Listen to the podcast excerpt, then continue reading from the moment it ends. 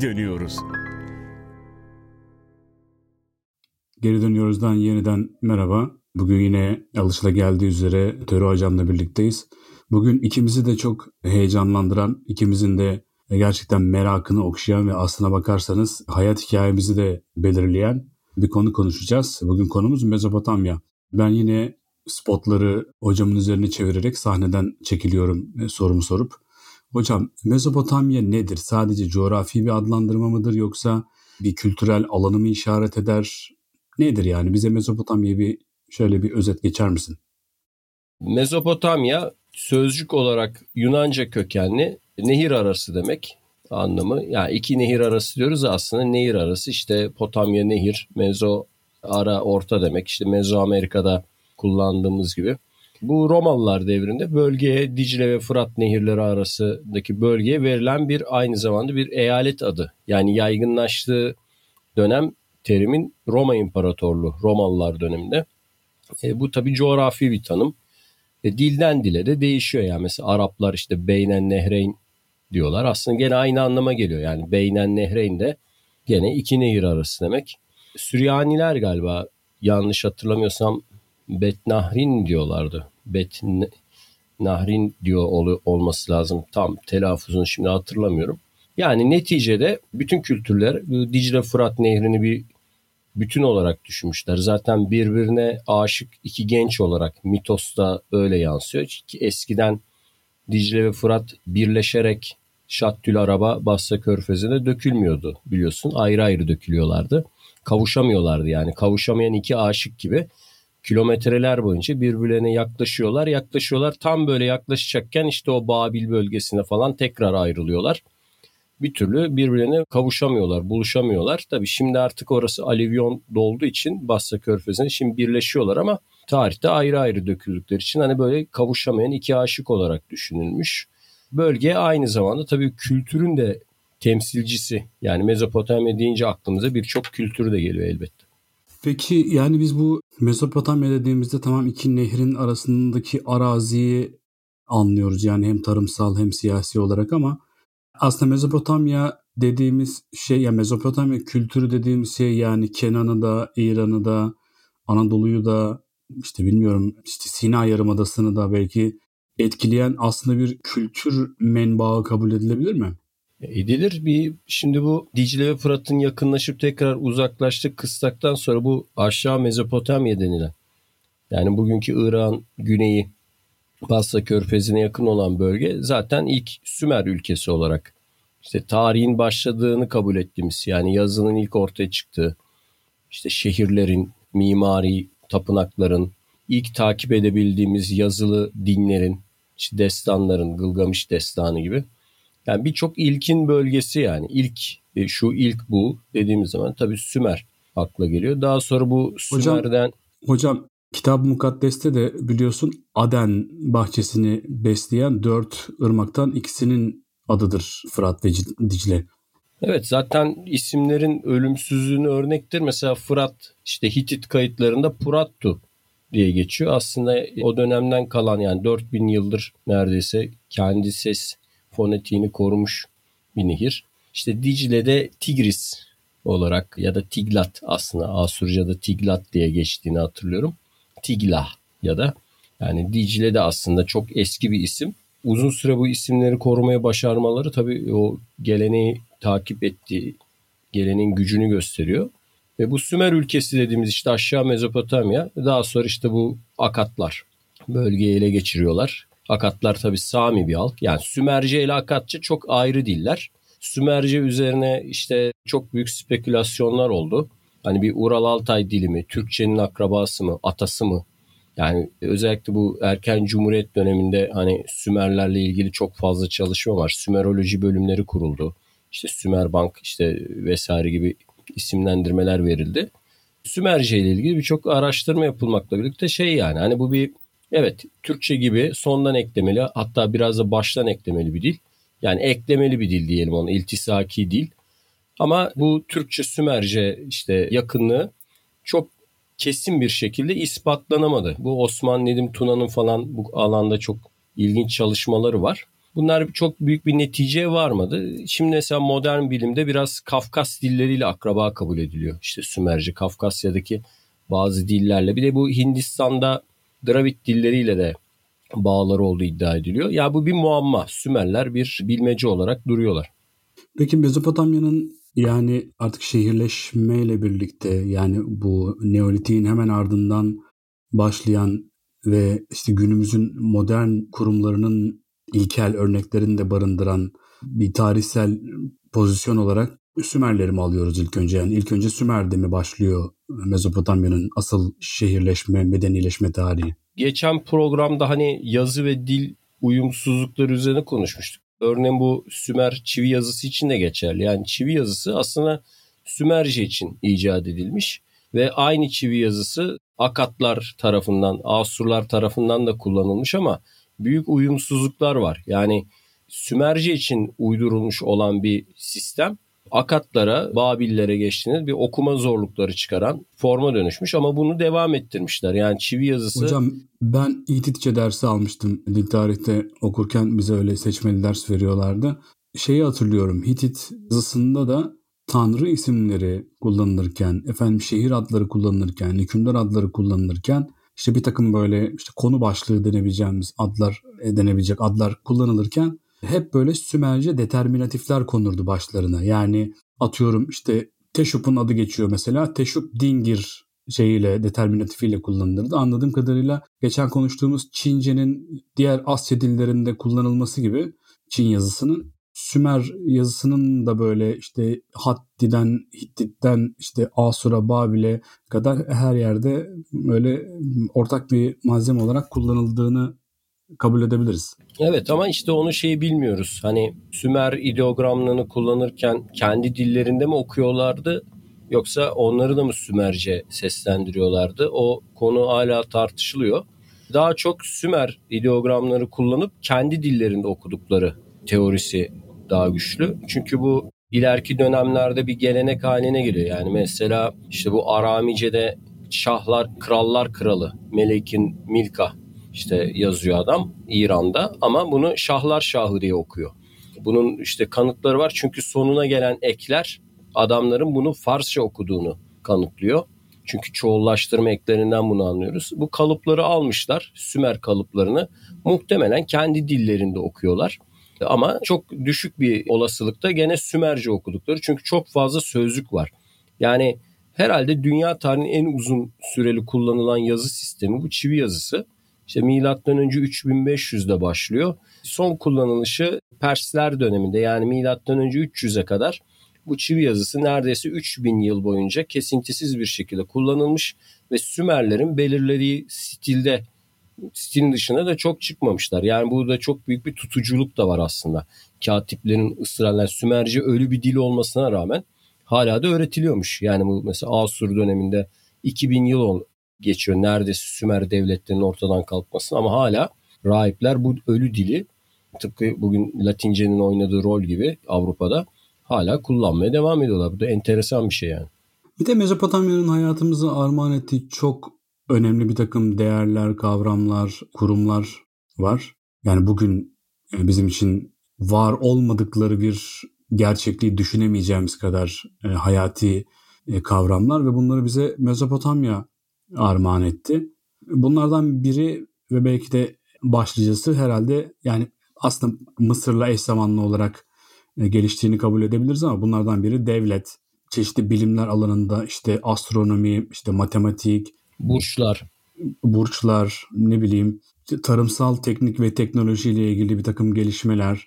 Yani şey Kramer'ın Tarih Sümer'de başlar dediği kadar hakikaten var ve bu Mezopotamya'nın hayatımıza armağan ettiği ve bugün hali hazırda kullanmaya devam ettiğimiz işte bir takım kavramlar, bir takım kurumlar hakkında neler söylemek istersin mesela? Ya mesela matematiksel sayı sistemleri yani bir, bir dakikanın 60 saniye olması ne bileyim işte bir saatin 60 dakika olması. Yılın 360 artı işte onlar ek günler ekliyorlar. Yani böyle bütün sayıların 30, 60 ve onun katları gibi ayarlanması. İşte ayların 30 gün olması. Bunlar genelde şeylerin standartı. Mesela Maya takviminde 15 günmüş aylar. Bu takvim konusunu hani bir ara ele alalım. Önümüzdeki hafta bunu konuşalım hocam. Önümüzdeki hafta takvim konuşalım. Yani bir evet bir bir takvim konuşalım. Şimdi bunun dışında işte bu burçlar örneğin hatta sözcükler bile çok değişmiş değil. İşte bu Sami Akribu örneğin işte Akrep burcunun o Akat dönemindeki adı şekilleri aynı.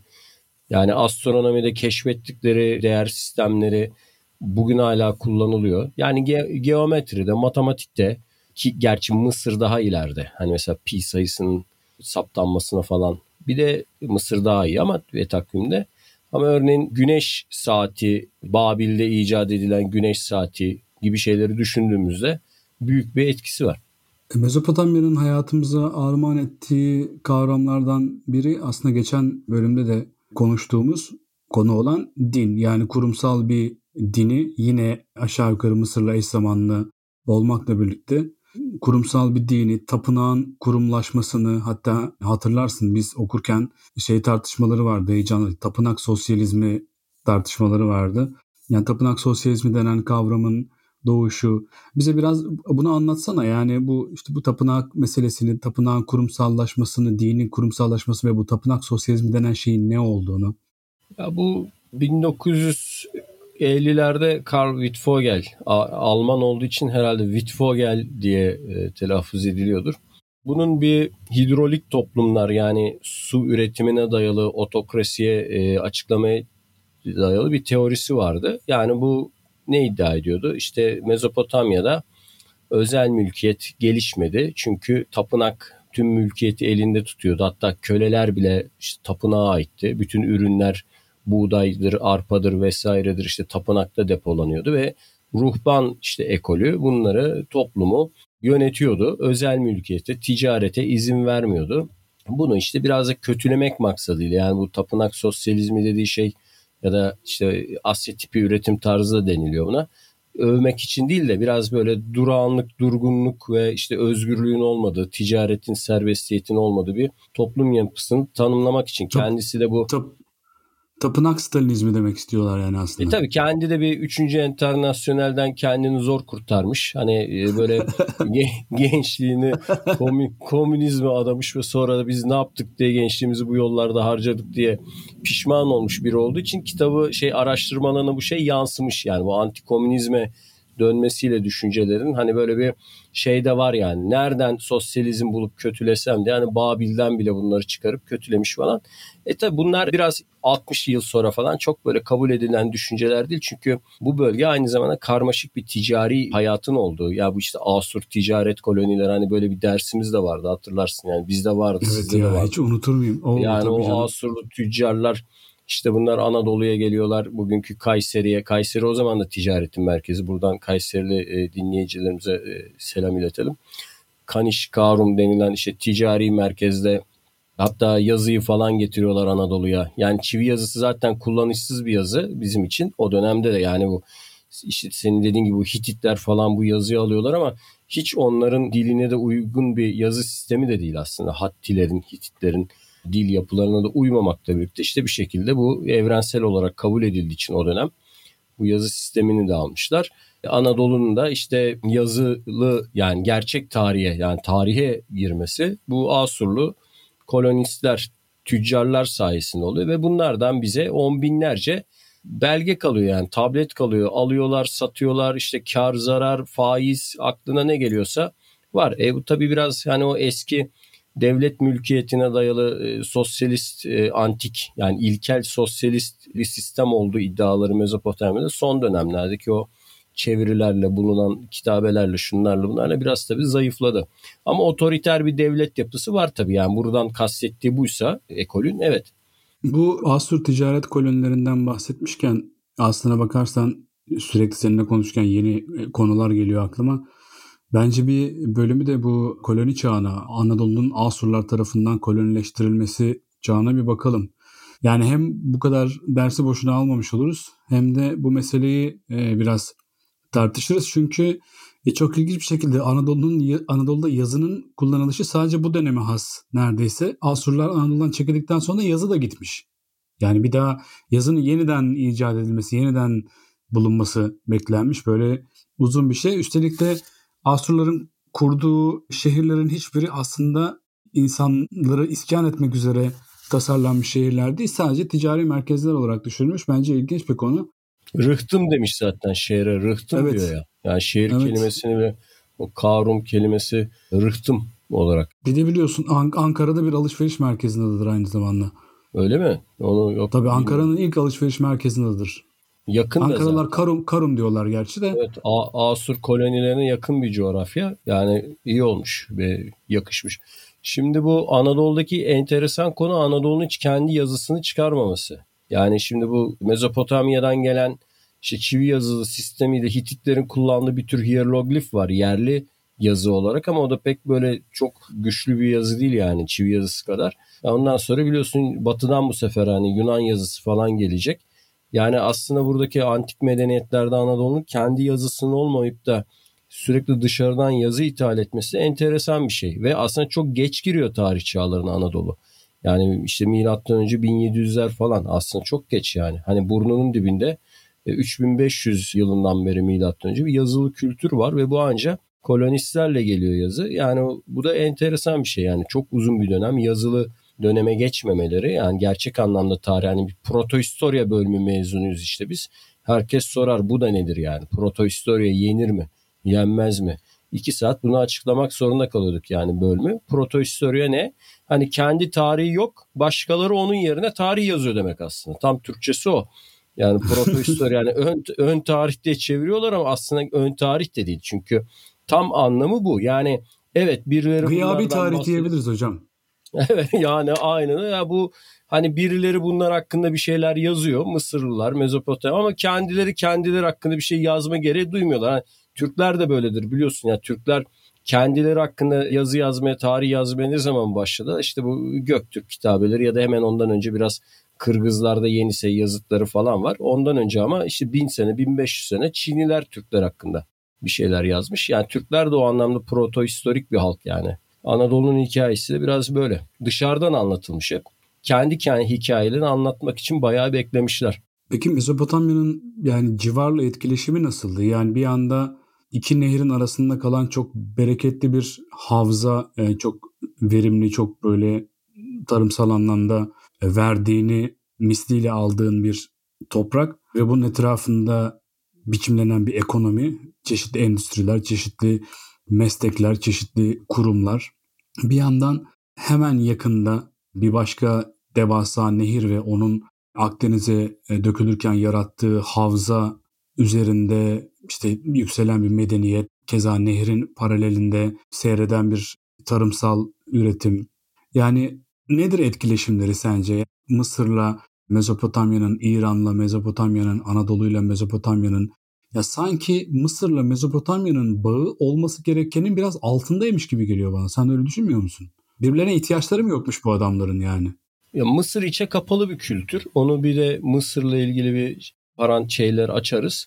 Yani Mezopotamya daha dışa açık, iletişime açık. Yani bir tarafında İran var, Elam kültürü ki çok etkiliyor Mezopotamya etrafını. Yani etrafa böyle hani verimli hilal diyorlar ya gerçekten de öyle. Yani yazısıyla, kültürüyle, bilimiyle, şusuyla, yönetim tarzıyla vesairesiyle sanatıyla her tarafa kendini o dönemin koşullarını tabii. Çünkü bunlarda muhtemelen at falan pek yok.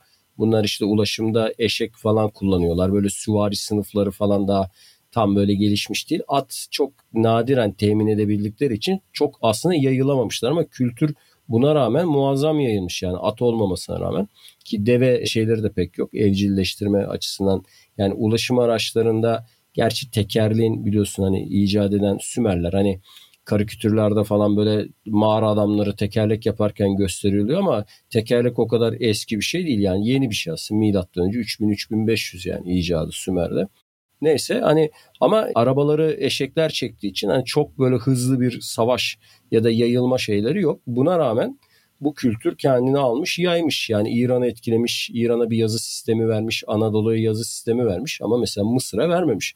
Mısır'a ulaşmıyor yani. Mısır'ın burada bir ketumluğu var, şey var, dışa kapanıklılığı var. Kendi içinde Mısır zaten hani Nil Nehri kıyısından dışarı fazla çıkmamış. Hani şimdi biz Akdeniz medeniyeti içine falan değerlendirirler Mısır ama aslında Mısırların denize pek ilişkisi de yok. Hatta deniz kıyısına hiç kent falan kurmamışlar yani. Hani Mısır'ın o deniz kıyısındaki meşhur kentleri işte Neokratis ne bileyim İskenderiye falan onlar hep kuranlar Yunanlılar zaten. Yani Yunanlılar gelene kadar Mısırlar denizle ilgilenmemiş. Nil sınırları dışına çıkmamış. İşte Sina bölgesine birkaç kolo şey kuruyorlar. Kale male yapıyorlar gelmesinler de ülkeye. E, o yüzden de Mısır biraz içe kapalı ve şey almamış yani. Mezopotamya'dan çok büyük, büyük bir etkilenme yok. Ama işte Mezopotamya ise daha farklı. Çok uluslu, çok etnik gruplar var. Yani inceliyorsun işte Sümerler gibi bir topluluk. Ardından Samiler, işte Amurlular, Aramiler. Bir bakıyorsun Mitaniler gelmiş. Mitaniler Hint Avrupalı. Yani Hintçe'ye yakın bir dil konuşuyorlar. Yani Mezopotamya'da bir etnolojik bir karmaşa da var yani Mısır'ın aksine. O yüzden daha evrensel, daha e, sentez kültürler oluşmuş Mezopotamya'da aslında. Daha yayılabilmiş. Mısır daha içine kapanık bir, kendine özgü bir kültür diyelim yani. Mezopotamya öyle değil. Hocam biraz da magazin. Ben bundan seneler önce galiba Varlık Dergisi için mi yoksa Agos için mi, Agos'un kitap eki için mi bir takım öyle şey etimoloji yazıları yazıyordum. Bu, bu dediğim yazı ama ondan emin değilim yani bunu Varlık'ta da yayınlanmış olabilir, Agos'ta da yayınlanmış olabilir. Günlük hayatımızda düzenli olarak adını andığımız Sümer tanrıları, yani Mezopotamya'nın en e, prestij görmüş tanrıları, tabi Sümer tanrıları olduğu için Akatların e, Panteonunun büyük bir kısmı bile e, Sümer tanrılarının Akatça'ya çevrilmesi ve biraz daha yerelleşmesiyle kabul edilmiş tanrılar. Böyle bir yazı yazmıştım.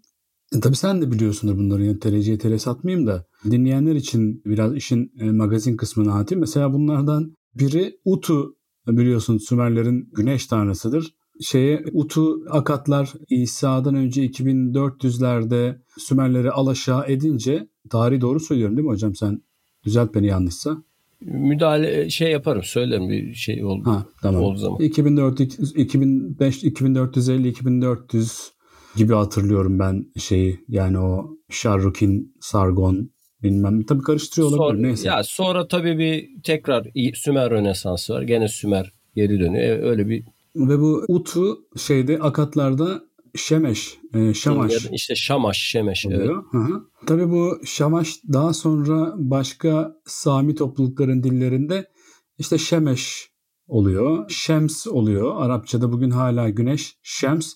Ve Türkçe'de biz bunu şemsiye olarak hala kullanıyoruz. Çünkü şemsiye güneşlik demek aslında. Yağmurluk demek değil. Hatta o yazıda şeyi anlatmıştım.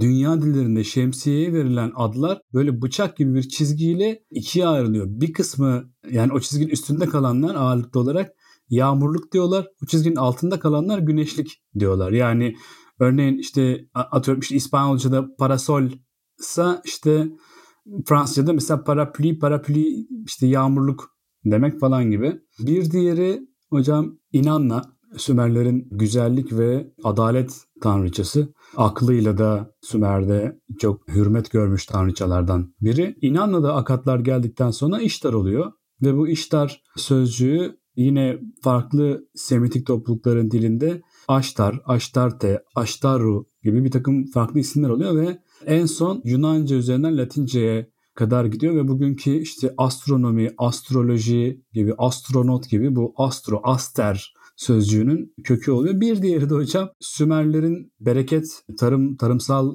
ve hayvansal bereket e, tanrısı Dummuzi. İnanışa göre Dummuzi bahar geldiğinde e, daha doğrusu toprak ısındığında deniyor. Tam olarak bir bahar işaret edilmiyor da e, havalar ısındığında yerin altından çıkarak bütün hayvanları ve toprağı döllüyor ve daha sonra şey başlıyor. İşte tarımsal ve hayvansal bereket başlıyor. Dumuzi'nin adı da Akatlar geldiğinde Tammuz oluyor. Ve bu Tammuz sözcüğü de yine bize Temmuz olarak geliyor. Bize Süryanice'den geliyor. Bizdeki önümüzdeki hafta konuşacağız. Ayatların bir kısmı halihazırda Süryanice'dir. Ve onlar bize Süryanice'den gelmiş olmalarına rağmen aslında ağırlıklı olarak Asurbabil Panteonundan ya da daha geriye gidelim Akat Panteonundan gelmiş adlardır. Temmuz'u Türkçe'de kullanıyoruz. Üstelik Sümercesini de kullanıyoruz. Damızlık sözcüğündeki o damız kökü de domuzdan geliyor. Bize böyle bilgiler ver hocam. Bizi biraz eğlendir yani. Böyle bu kadar ciddi ciddi şeyler anlatıyorsun falan. Bizim de bir sabrımız var. Bu şeylerde sözcüklerin tabii aktarılması şöyle. Bu Sami dillerin bir direnci var biliyorsun. kolay kolay o kelimeler geçen diye konuşmuştuk ya ya o kökler kaybolmadığı için Sümer'den alsalar da Akatlar, Aramiler bunları çok uzun süre bozulmadan korumuş. Zaten çivi yazısı çözülürken de bu sayede çözüldü. Yoksa çivi yazısının çözülmesi bir deli hikayesi. Yani o bugünün hani ne bileyim casusluk filmlerine falan şifreler falan çözüyorlar ya. Bunları çözen adamlar gerçekten insanlar şeyler yani. Hiç kimsenin artık kullanmadığı, herkesce terk edilmiş, unutulmuş.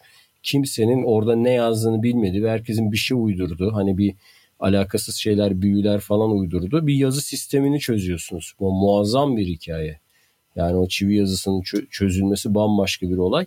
İşte ama çözülmesinin bir anahtarı da bu işte Sami dillerindeki bu bahsettiğim kelimelerin ısrarlı bir şekilde korunması ve bugüne kadar hani Süryanice'ye kadar mesela o Süryanice o kelimeler eski Babil'de falan işte aynı değil mi? Yani mesela Babil diyoruz. Babil dediğimiz işte Tanrı kapısı demek. Bab işte bildiğimiz Bab Arapça ve diğer işte Sami dillerindeki kelime bu sayede korunuyor. Hocam Yoksa araya girip bir tane örnek verebilir miyim? Tabii ne demek? Çok özür dilerim seni kestiğim için ama lütfen sözünü unutma. Şimdi Ladino'da Türkiye Yahudilerinin konuştuğu İspanyolca e, versiyonunda bu Ladino'dan da bir gün bahsedelim. E, bunları hep yazalım listeye. E, Ladino'da 1492'de Yahudilerin İspanya'dan kovulmasıyla birlikte zamanda donmuş bir İspanyolca lehçesi var. Çünkü İspanya ile bağı koptuğu için bir daha hani yeni kaynak kaynaklardan yeni kelimeler, kavramlar alamayıp beslenemeyip zamanda donmuş bir dil olarak kalmış. Buzdolabına konmuş gibi. Evet aynen öyle ve işin tuhafı bu boşlukları yani yeni kelime ve kavramlara duyduğu ihtiyacı hep yolda karşılaştığı dillerden temin ederek ilerlemiş. O yüzden tabii bir kısmında yani dinin de dili olan İbranice'den temin etmiş. O yüzden Ladino'nun içinde İtalyancasından, efendime söyleyeyim Boşnakçasından, Yunancasından, Arapçasından, e, Türkçesinden tut da Farsçasına kadar çok fazla kelime var. Bunlardan bir tanesi örneğin muher İspanyolca'da kadın demektir. Fakat Ladino'da muşer derler. Muşer kadın demektir ama mi muşer dediğin zaman yani karım yani mafam gibi Fransızcadaki kadınım gibi kullanılan bir şey. Fakat ailenin reisi anlamında koca için kullanılan kelime balabay. Balabay o kadar şey duruyor ki sanki böyle işte Moğolca, Tuvaca, efendime söyleyeyim böyle Kazakça bir kelimeymiş gibi duruyor falan. Fakat mesele şu. İbranice'den gelmiş bu kelime Baal Abbayit sözcüğünün yuvarlanmış. Yani Baal biliyorsun bir şey tanrısı, Levant tanrısı, Fenike tanrısı. Fakat o artık böyle tek tanrılılaşmaya giden yolda böyle çok sembolik bir figür olduğu için Baal Pantheon'un da başı aynı zamanda ve böyle Fenike Pantheon'un da esas çocuğu. O yüzden Lord yani. Ne şey evin Baal'i yani koca yani evi de eğer böyle bir tanrılar evi gibi düşünecek olursan koca içinde balabay diyorlar. Yani böyle demeye çalıştığım şey şu yani bu hani sen diyordun ya bu kelimeler olmasaydı zaten biz bu çivi yazısını da çözemezdik. Ya bu bu şey gibi yani yüksekten düşen bir cam bardağın şişenin kırıklarının nereye kadar sıçramış olabileceğini hesap edememek gibi bütün dillerin içinde Avrupa'da şurada burada falan inanılmaz etkileri olan bir şey. Yani lütfen hala unutmadıysan kaldığın yerden devam et şimdi. Ya, tabii canım mesela Ur işte kent ismi olarak ne bileyim işte Ur Namlular vardı. Uruklar hatta bizde de işte Urfa isminin buradan kaynaklandığı düşünülüyor falan. Ya bunlar böyle incelendiği zaman Mezopotamya kaynaklı dil kelime hazinesinin dünyaya ne büyük hediyeler bıraktığını görüyoruz. Ama tabii şimdi burada şu var. Bunların çok bereketli bir dönem. Hani bugün böyle değil burası. Çünkü çok uzun yüzyıllar süren sulama sistemleri, işte bu yapay sulamayla kanallar açarak yapılan tarım bölgede bir tuzlanmaya yol açıyor. Ve bu şeyin Mezopotamya medeniyeti dediğimiz şey ya orta çağlarda artık tabii yeni başka canlanma dönemleri var. Yani hepten böyle bir anda ölüp yok olmuş değil yani mesela işte İslam medeniyetinin en önemli merkezlerinden biri olan Bağdat'ta aslında Babil'e hatta bazen Babil derler Bağdat için. Orta çağ kaynaklarını falan yani Bizanslar Bağdat demezler. Hala Babil demeye devam ederler. Hala orada o şeyin devam ettiğini görüyoruz. Ama işte bu binlerce yıl tarımın toprağı yoracak şekilde kullanılması falan bu medeniyette bir çöküşe de yol açıyor. Yani bu aslında bir hayalet medeniyet diyebiliriz. Yani bu 19. yüzyılda arkeoloji bu el atana kadar bu bölgeye. Onlar da neden geldiler? Şeyi arıyorlardı işte İbrahim peygamberi arıyorlardı aslında. Onlar şeyleri aramıyorlardı. Hatta Sümerleri hiç bilen bile yoktu. Çünkü kitabı mukaddes Çünkü, tane.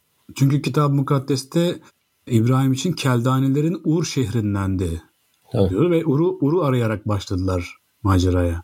Yani bu işte kitab-ı mukaddes arkeolojisi sayesinde aslında Mezopotamya medeniyetinin ortaya çıkarılması da bu sayede oldu. Yoksa şeylerden Babil biliniyordu. Yani Tevrat'ta geçiyor Babil herkes biliyordu. Ama Babil öncesi bilinmiyordu. Mesela Akatlar bilinmiyordu. İşte o Şarukinler, işte Sargonlar vesaireler bunlar net olarak şey olarak bilinmiyordu. Fakat giderek bunlar ortaya çıktı. Bunlar ortaya çıkınca da tabii o dönem dünya çapında skandallara yol açtı. Çünkü yani kutsal metinler olarak kabul edilen birçok metnin aslında Sümer'de de işte Babil'de de Akat'ta da var olduğu görüldü ve enteresan şeylere yol açtı. Bu bütün kitab-ı mukaddeste anlatılan bizim oradan eskiden öğrendiğimiz mitlerinde işte Nuh tufanıdır vesairedir. Gılgamış türevi. Mesela Lokman Ekim'le Gılgamış'ın hikayesi hemen hemen aynı. Yani işte o yılanın gelip ölümsüzlük otunu yemesi ve ölümsüz olması gibi şeylere baktığımızda bunların hepsinin Mezopotamya kaynaklı olduğu görüldü. Bu da tabii büyük bir şaşkınlık yaratmıştı. Çünkü bilinen en eski kültürden daha eski bir yapıyla karşılaşıldı. Aslında Sümerlerin keşfi buna yol açtı. Hatta neye yol açtı? Dünya çapında o dönem kitabı mukaddese karşı bir bilim dünyasına bir onun köklerini aramaya artık yol açan bir akıma dönüştü. Evet hocam geldik dananın kuyruğunun koptuğu yere. Yine ben Mezopotamya'ya heves eden, Mezopotamya'yı merak, merak eden, kendimi Mezopotamya bilgisine açan bir insanım. Fakat nereden başlayacağımı bilmiyorum. Biraz Mezopotamya hakkında okumak, genel kültür düzeyinde de olsa bilgi edinmek istiyorum. Ne okuyayım, ne, ne tavsiye edersin bana? Gene de klasik bir şey e, kitap olarak Tarih Sümer'de başlar. Bu Kramer'ın serisi. Çoğu da Türkçe'ye çevrildi. İşte Sümerler'de bir kitabı çevrildi.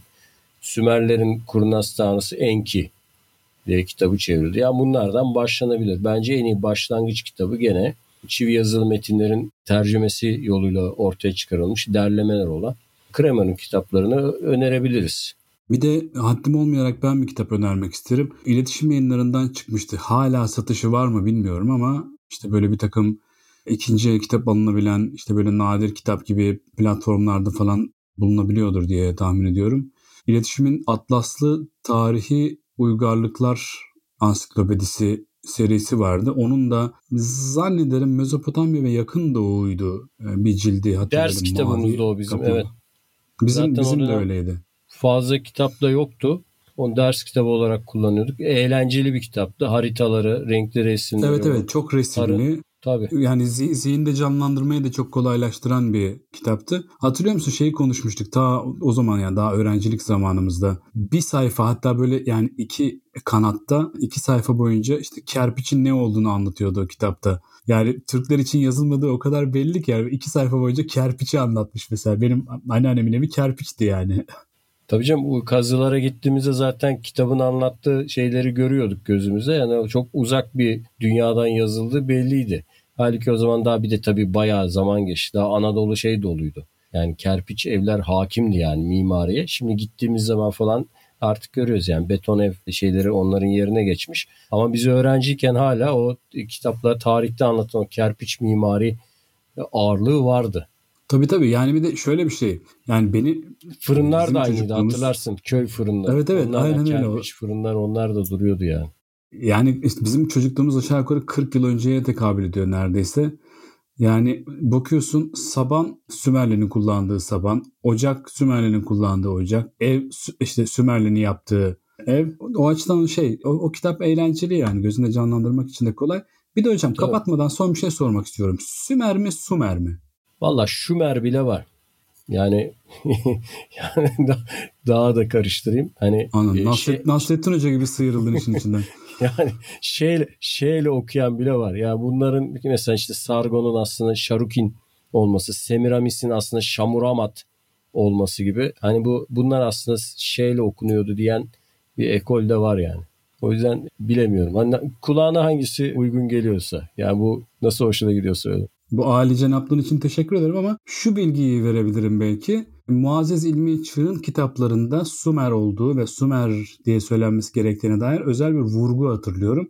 Yani herhalde Muazzez Hanım'dan iyi bilecek halimiz yok. O hani Sumer diyorsa bizim için onun dediği yerde tartışma bitmiştir. Muhakkak tabii ama şimdi Burada onların Yunanca'ya geçiş versiyonlarıyla da iş karışıyor ya da okuma biçimine göre değişiyor. Yani senin geçen programda söylediğimiz gibi bunlar da pek harf kullanmadıkları için mesela Asur krallarında Asur Nazirpal diye kral okuyorsun. Hayır öyle değil. Aşur Naşir Apli diyor mesela. Tam tersine döndürüyor. E, o yüzden onun sesli harflerin oynaklığından dolayı da birçok şey var. Okuma sorunu ve tartışması var. Şey gibi Nebukadnezar'ın Buhtun Nasr olması gibi. E, yani bu şeyler yer değiştiriyor. Çünkü baştaki ve sondaki sesli harfler tamamen farklı şey ortaya çıkıyor. Sin şin kavgaları da bunun içinde yani yer alıyor. O yüzden yani okuma konusunda Sümer uzmanları gibi bilemeyiz ama onlar arasında bile dönem dönem hani bir şeyler oluyor yani tartışmalar oluyor. Yeniden okumalar oluyor. Eski bazı kitabelerin mesela hızlı ve aceleci okunduğu Örneğin bir tane çok meşhur bir Kiros silindiri vardır. Hı hı. Kiros silindirinin dünyanın ilk insan hakları beyannamesi diye geçer hatta. Ondaki kelimelerin yanlış okunduğu, Ahuramaz'da okunması gerekirken işte Baal şey olarak okunduğu, farklı bir tanrı olarak okunduğu iddia ediliyor. Bu yanlış okumadan dolayı aslında kendi tanrısına tapınılırken onun yerine işte Marduk'tan, Baal'den bahsediyormuş gibi yani böyle bir insan hakları, bütün inançlara özgürlük veriyormuş gibi bir anlam kazandığı iddia ediliyor. Yanlış okuma nedeniyle. O yüzden bu iş e, biraz şey tabii uzun soluklu bir şey gerektiriyor. Yani yanlış okumalarda oluyor bazen. Tamam hocam neyse. Yine de tabii işin içine bir de Fransızca faktörü giriyor yıllar sonra. Yani Fransızca'da bazı adlar zaten Yunanca'da, Latince'de yeterince değişmemiş gibi. Üstüne bir de Fransızcanın filtrasyonu gelince daha da zorlaşıyor. Yani Sumerse bile Fransızca'da U, Ü okunduğu için o Sümer dönüşmüş olabilir. Neyse bu tartışma bizim tartışmamız değil. Ben sadece... Kapatmadan son bir örnek vereyim. Buyurun hocam. Pers kralı Hışayarşa. Yunanca biliyorsun Kserkes olarak geçiyor. Sonra İngilizce'de galiba Xerxes gibi bir şey oluyor ve 300 Spartalı filminde artık dinlediğimiz zaman kimden bahsediyorlar acaba diye anlayamadığınız bir Xerxes, Xerxes gibi bir şeye dönüşüyor. Evet bu dilden dile aktarılırken artık ilk çıktığı noktanın çok ötesine taşındığını söyleyebiliriz yani. Hocam affedersin de hışiyar şia demek için de yani biraz ciğer lazım yani. ya, ya o şey de haklı yani. Filmi böyle yapanlar da haklı. Hocam yine teşekkür ederim. Yine tenviratınla dimalarımıza nur saçtığın bir sohbet oldu. Mezopotamya seninle birlikte bakmak çok güzel. Önümüzdeki hafta sözleştiğimiz üzere biraz takvim konuşacağız. Takvim beni çok heyecanlandıran konulardan biri çünkü içinde etimoloji var bol bol. Sana teşekkür ediyorum. Tüm dinleyenlere teşekkür ediyorum. Ben de teşekkür ederim. Görüşmek üzere. Önümüzdeki hafta görüşmek üzere. Geri dönüyoruzdan. Ee, selamlar. Hoşçakalın.